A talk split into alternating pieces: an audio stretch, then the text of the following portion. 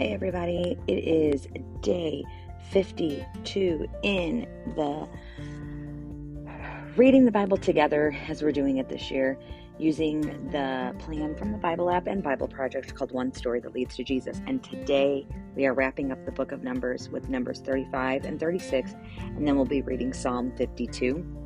I hope that you are getting something from this, that you're building consistency in your time with the Lord, and that you are praying each day before you hit play that the Lord would open your heart and your mind to hear and receive something that you didn't know before. Without any further ado, let's go. The Lord again spoke to Moses in the plains of Moab by the Jordan across from Jericho. Command the Israelites to give cities out of their hereditary property for the Levites to live in and pasture land around the cities. The cities will be for them to live in, and their pasture lands will be for their herds, flocks, and all the other animals.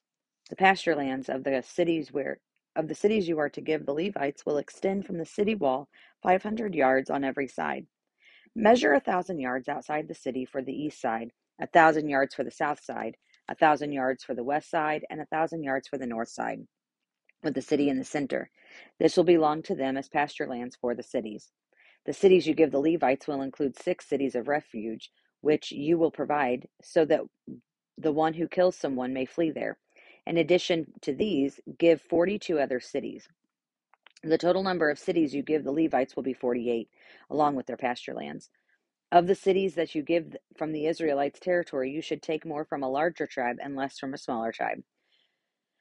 Each tribe is to give some of its cities to the Levites in proportion to the inheritance it receives.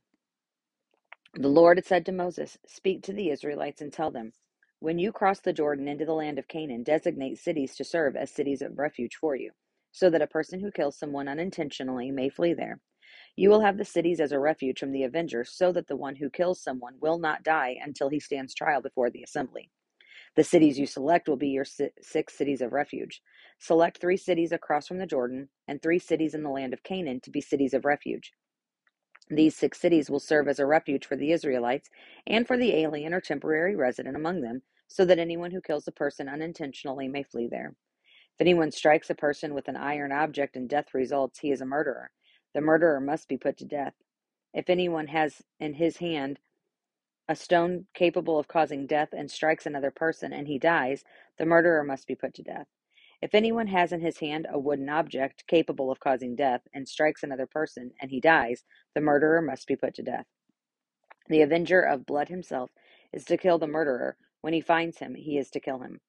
Likewise, if anyone in hatred pushes a person or throws an object at him in a malicious intent, and he dies, or if in hostility he strikes him with his hand and he dies, the one who struck him must be put to death. He is a murderer. The avenger of blood is to kill the murderer when he finds him. But if anyone suddenly pushes a person without hostility or throws an object at him without malicious intent, or without looking drops a stone that could kill a person and he dies, but he was not his enemy and did not intend him to harm him, the assembly is to judge between the person who kills someone and the avenger of blood according to these ordinances. The assembly is to protect the one who kills someone from the avenger of blood. Then the assembly will return to him, will return him to the city of refuge he fled to, and he must live there until death of the high priest who is anointed with the, the holy oil. If the one who kills someone ever goes outside the border of the city of refuge he fled to, and the avenger of blood finds him outside the border of his city of refuge and kills him, the avenger will not be guilty of bloodshed. For the one who killed a person was supposed to live in the city of refuge until the death of the high priest. Only after the death of the high priest may the one who has killed a person return to the land he possesses. These instructions will be a statutory ordinance for you throughout your generations wherever you live. If anyone kills a person, the murderer is to be put to death based on the word of witnesses, but there is no one but no one is to be put to death based on the testimony of one witness. You are not to accept a ransom for the life of someone who is guilty of murder he must be put to death. Neither should you accept a ransom for the person who flees into a city of refuge, allowing him to return and live in the land before the death of the high priest. Do not defile the land where you live, for bloodshed defiles the land, and there can be no atonement for the land because the, the blood that is shed on it, except by the blood of the person who shed it.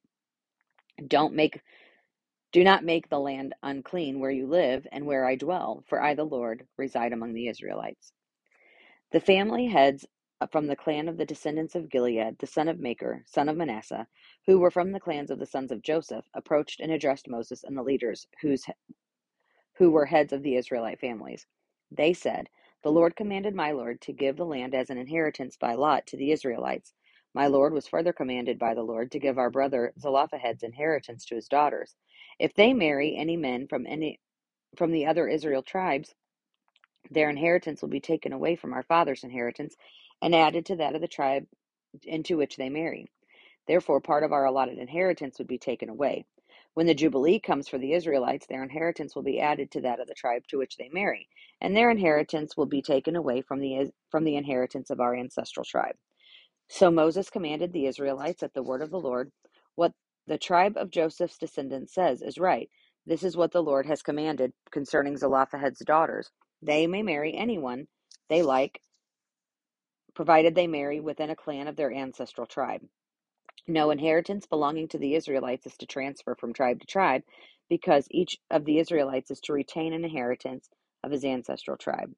Any daughter who possesses an inheritance from an Israelite tribe must marry someone from the clan of her ancestral tribe, so that each of the Israelites will possess the inheritance of his fathers.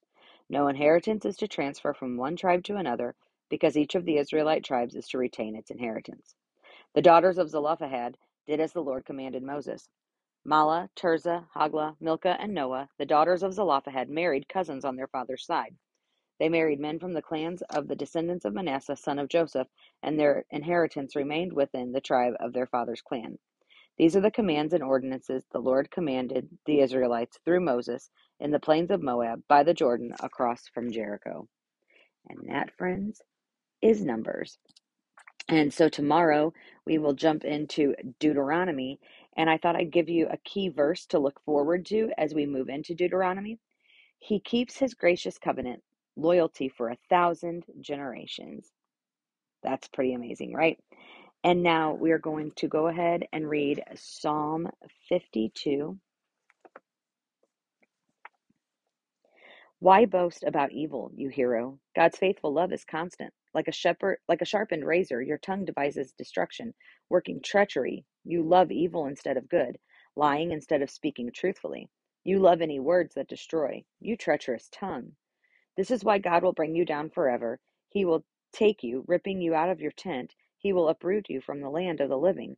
The righteous will see and fear, and they will deri- derisively say about that hero, Here is the man who would not make God his refuge, but trusted in the abundance of his riches, taking refuge in his destructive behavior. But I am like a flourishing olive tree in the house of God. I trust in God's faithful love forever and ever. I will praise you forever for what you have done in the presence of your faithful people. I will put my hope in your name, for it is good. That's our reading today. Um, like I said, tomorrow we begin Deuter- uh, Deuteronomy, and we're going to keep going forward. Come back for day 53 tomorrow. See you then.